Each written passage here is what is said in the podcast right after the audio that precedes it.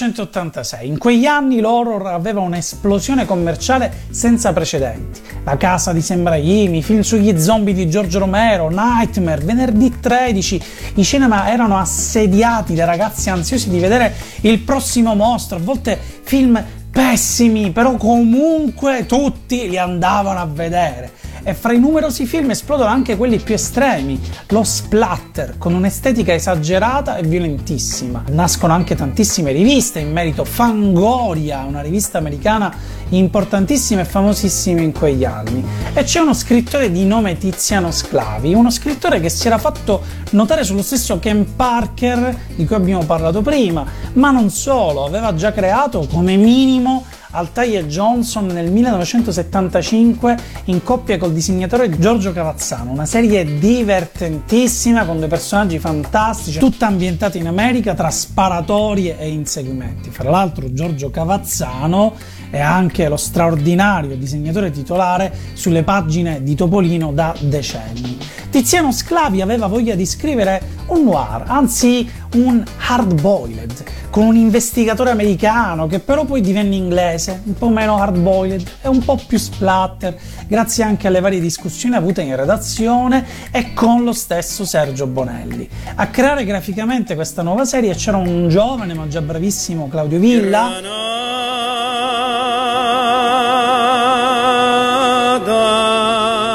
Città del sole e dei fiori. non il cantante, che oggi ha le redini delle copertine di Tex. E a disegnare il primo numero invece c'era Angelo Stano, artista dallo stile declinato dall'espressionismo tedesco molto scuro e adattissimo ai toni voluti. E fu così che uscì il primo numero di Dylan Dog. Direi quindi che è piuttosto azzeccato il tema del film Zombie composto dai Goblin.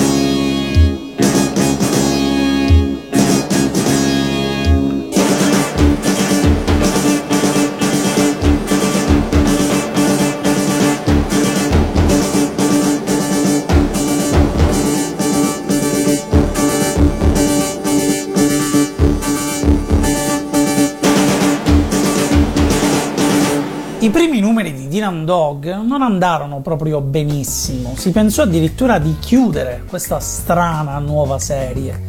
Dylan Dog era un investigatore dell'incubo malinconico con un assistente che era ispirato al Groucho Marx dei fratelli Marx, che non fingeva neanche di essere ispirato a lui, anzi era praticamente lui.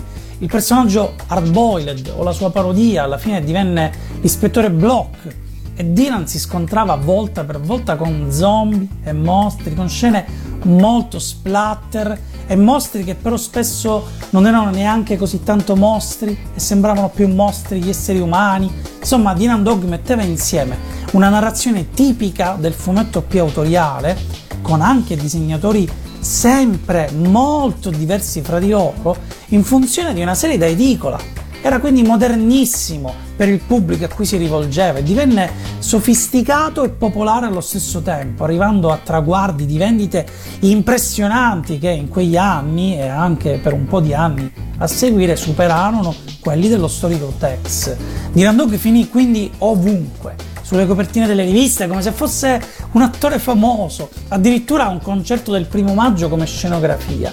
Sclavi, ispiratissimo, stravolgeva e reinventava il fumetto popolare numero dopo numero e Bonelli si aprì quindi a un nuovo pubblico, affamato di storie e personaggi nuovi. Dylan Dog divenne anche un film, anzi no, in realtà non era un film su Dylan Dog, il film su Dylan Dog ci fu anni dopo eh, ed è orribile, ma nel 1994 arriva al cinema Della morte e dell'amore, ispirato a un romanzo scritto sempre da Tiziano Sclavi, con un personaggio che si chiama appunto Della morte dell'amore, che alla fine era il prototipo di Dylan Dog, la stessa storia di quel romanzo divenne poi uno speciale con Dylan Dog protagonista, però poi l'attore che impersonava Della morte dell'amore era Rupert Everett, cioè il riferimento estetico principale di Dylan Dog, insomma va bene, era, era un film di Dylan Dog, era come se fosse un film di Dylan Dog. Per noi era come se fosse un film di Dylan Dog perché era identico nell'aspetto, nelle tematiche e nello spirito.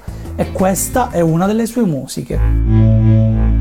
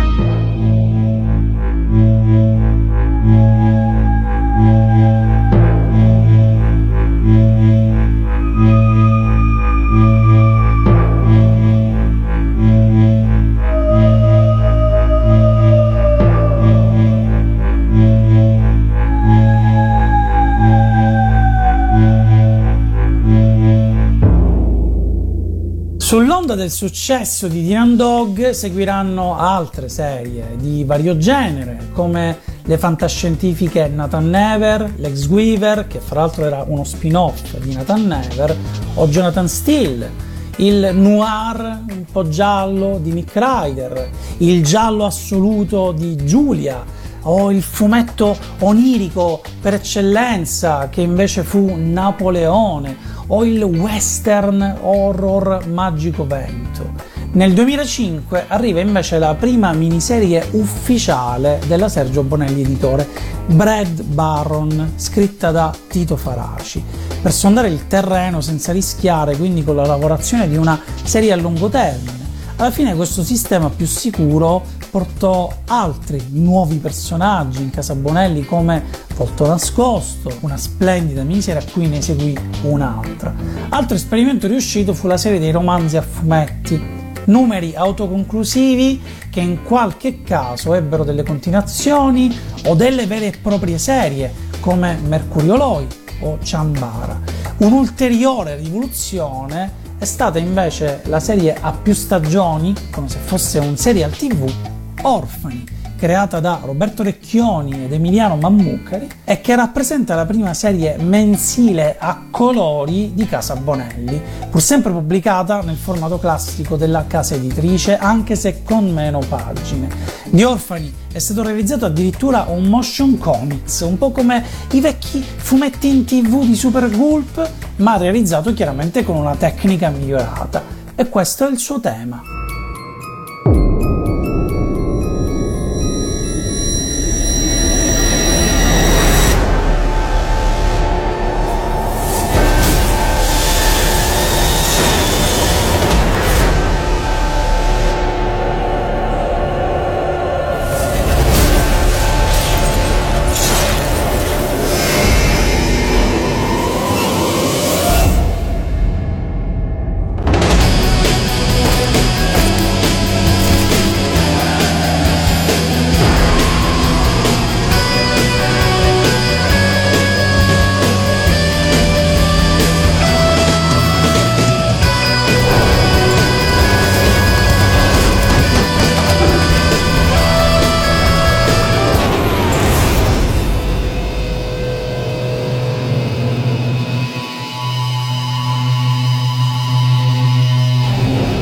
In realtà il colore in maniera continuativa, perché c'erano sempre stati dei numeri speciali in casa Bonelli, generalmente i decennali oppure il numero 100, 200, ecco il colore arriva su Dylan Dog Color Fest che farà quindi da apripista a tutta una serie di altri speciali seriali continuativi a colori dedicati ad altri personaggi come lo stesso Tex. Ed è lo stesso Roberto Recchioni il co-creatore di Orfani a prendere le redini ormai da qualche anno di Dylan Dog per traghettarlo nella nuova era scuotendolo da quello che era una sorta di torpore editoriale che lo aveva accompagnato per un po' di anni, perché se Tex è giusto che sia in qualche modo fedele al classico spirito originale, lo spirito originale di Dylan Dog era invece quello di essere un personaggio dinamico, costantemente in lotta con se stesso, con cambi repentini sia dal punto di vista grafico che narrativo ed è quello che è tornato ad essere. Fra l'altro in questo momento è appena stato superato lo scoglio del numero 400 dal 401, come se fosse una serie americana supereroistica, ha subito un vero e proprio reset che lo porterà verso nuove strade eh, o perché no, lo farà tornare prima o poi sui suoi vecchi passi. Tra i prodotti derivati più fantastici legati a Dylan Dog, uno a cui sono affezionatissimo furono i vecchi videogiochi per Amiga, per Commodore 64, persino gli 883 con il terzo album La donna, il sogno e il grande incubo si ispirarono a Dylan Dog fin dalla copertina, ma anche nel video del grande incubo, la canzone che adesso ci ascoltiamo.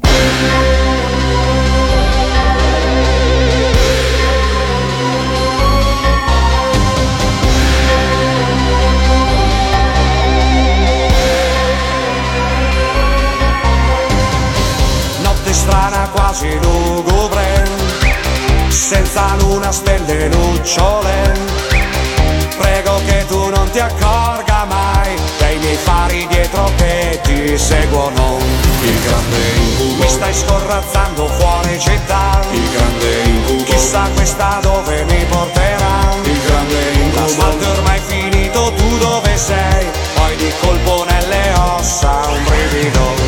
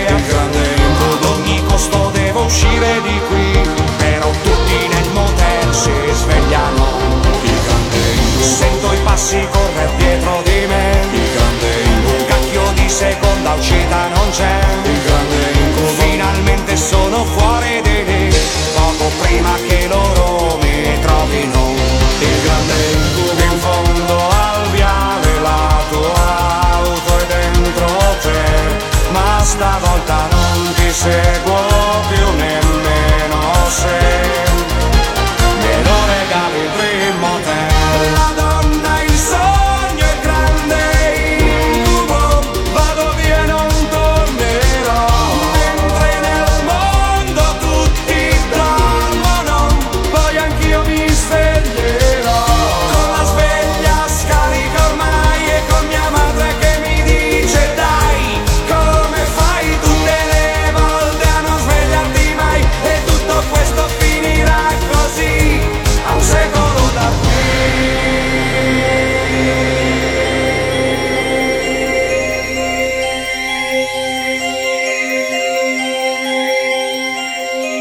Sergio Bonelli, direttore generale della casa editrice dal 1957, muore il 26 settembre del 2001. Viene sostituito nella carica dal figlio Davide Bonelli. È a tutti gli effetti la fine di un'era. La scomparsa di Sergio Bonelli è ancora oggi una voragine nel mondo editoriale italiano, non solo per la sua importanza come editore, ma anche come autore. Eh, Inoltre anche il sistema Bonelli, se così vogliamo chiamarlo, è stata l'evoluzione di un impianto familiare. Questo tipo di atteggiamento era percepibile anche nel rapporto con gli stessi collaboratori. Ho avuto la fortuna di poter chiacchierare con Sergio Bonelli e ricordo le parole scambiate come qualcosa di emozionante, di cui vado molto orgoglioso. Ed era percepibile in ogni sua parola il suo amore, ma soprattutto il rispetto che provava per questo mezzo di comunicazione. Con la sua scomparsa però non muore certo la sua casa editrice, al contrario si rinnova, trova nuove soluzioni, arriva in libreria, sperimenta nuovi formati sia degli albi ma anche nuovi formati distributivi. Infatti da poco ad esempio in libreria Il Confine, creata da Giovanni Masi e Mauro Uzzeo, prima serie regolare direttamente per quel mercato, quindi non più in edicola. Sono stati annunciati degli albi crossover con la DC Comics, di cui il primo sarà di Nandog e Batman, di cui fra l'altro è già uscito un numero 0 scritto da Roberto Recchioni e disegnato da un Dream Team composto da Gigi Cavenago, che fra l'altro è l'attuale copertinista di Dinan Dog, e Werther Dell'Edera. Sono stati annunciati i primi film ufficiali legati ai personaggi della Sergio Bonelli Editore. Insomma, la Bonelli, con a capo Davide Bonelli e come capo redattore generale Michele Masiero, ancora tantissimo da raccontare per farci sognare nuove, meravigliose storie della più gloriosa, duratura e straordinaria casa editrice di fumetti italiana. L'ultima canzone quindi non può che essere un'altra canzone di Graziano Romani, che è questo fantastico cantautore che ha scritto questi concept album legati ai personaggi Bonelli. Abbiamo ascoltato qualcosa già da Zagor, da Tex, ma anche su Mister No, perché Mister No, oltre a Zagor, fu l'altro grande personaggio creato da Guido Nolitta, Sergio Bonelli. E Mister No era quello in cui lui si identificava di più, perché se Zagor aveva ancora un impianto classico, Mister No conteneva invece tutto il suo amore per il viaggio e una modernità narrativa di fondo che è quella che poi in realtà porterà a Martin Mistere, a Dylan Dog e a tutti gli altri personaggi da quel momento in poi della Sergio Bonelli Editore.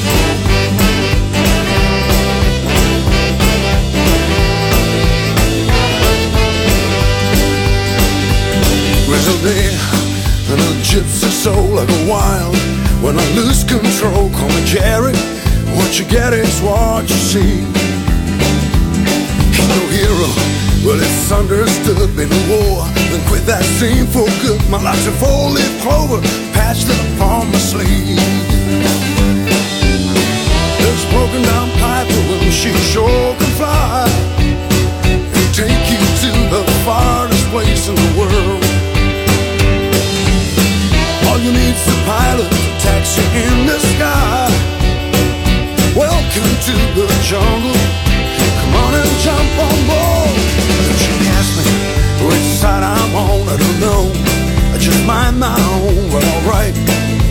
Yes, I'm Mr. No.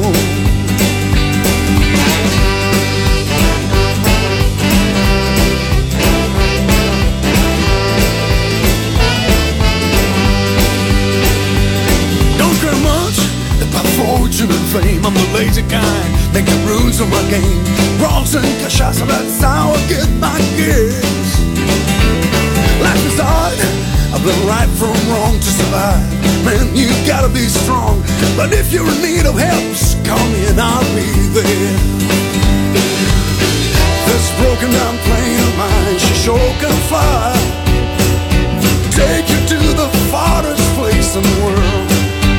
Mm-hmm. If you need a pilot, I'm here for the ride. To soar above this jungle, searching for thrills and gold. But you ask me which side I'm on, I don't know. I just mind my own, well, alright.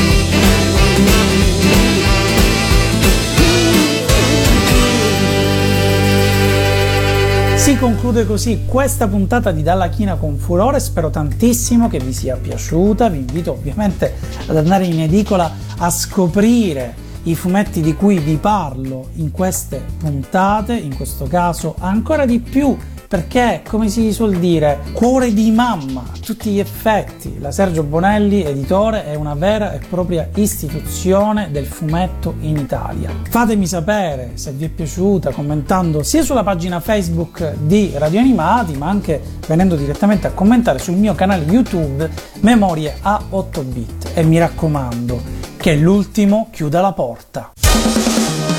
Da Radio Animati, Sergio Algozzino ha presentato Dalla China con Furore. Un mondo di fumetti, comics e manga.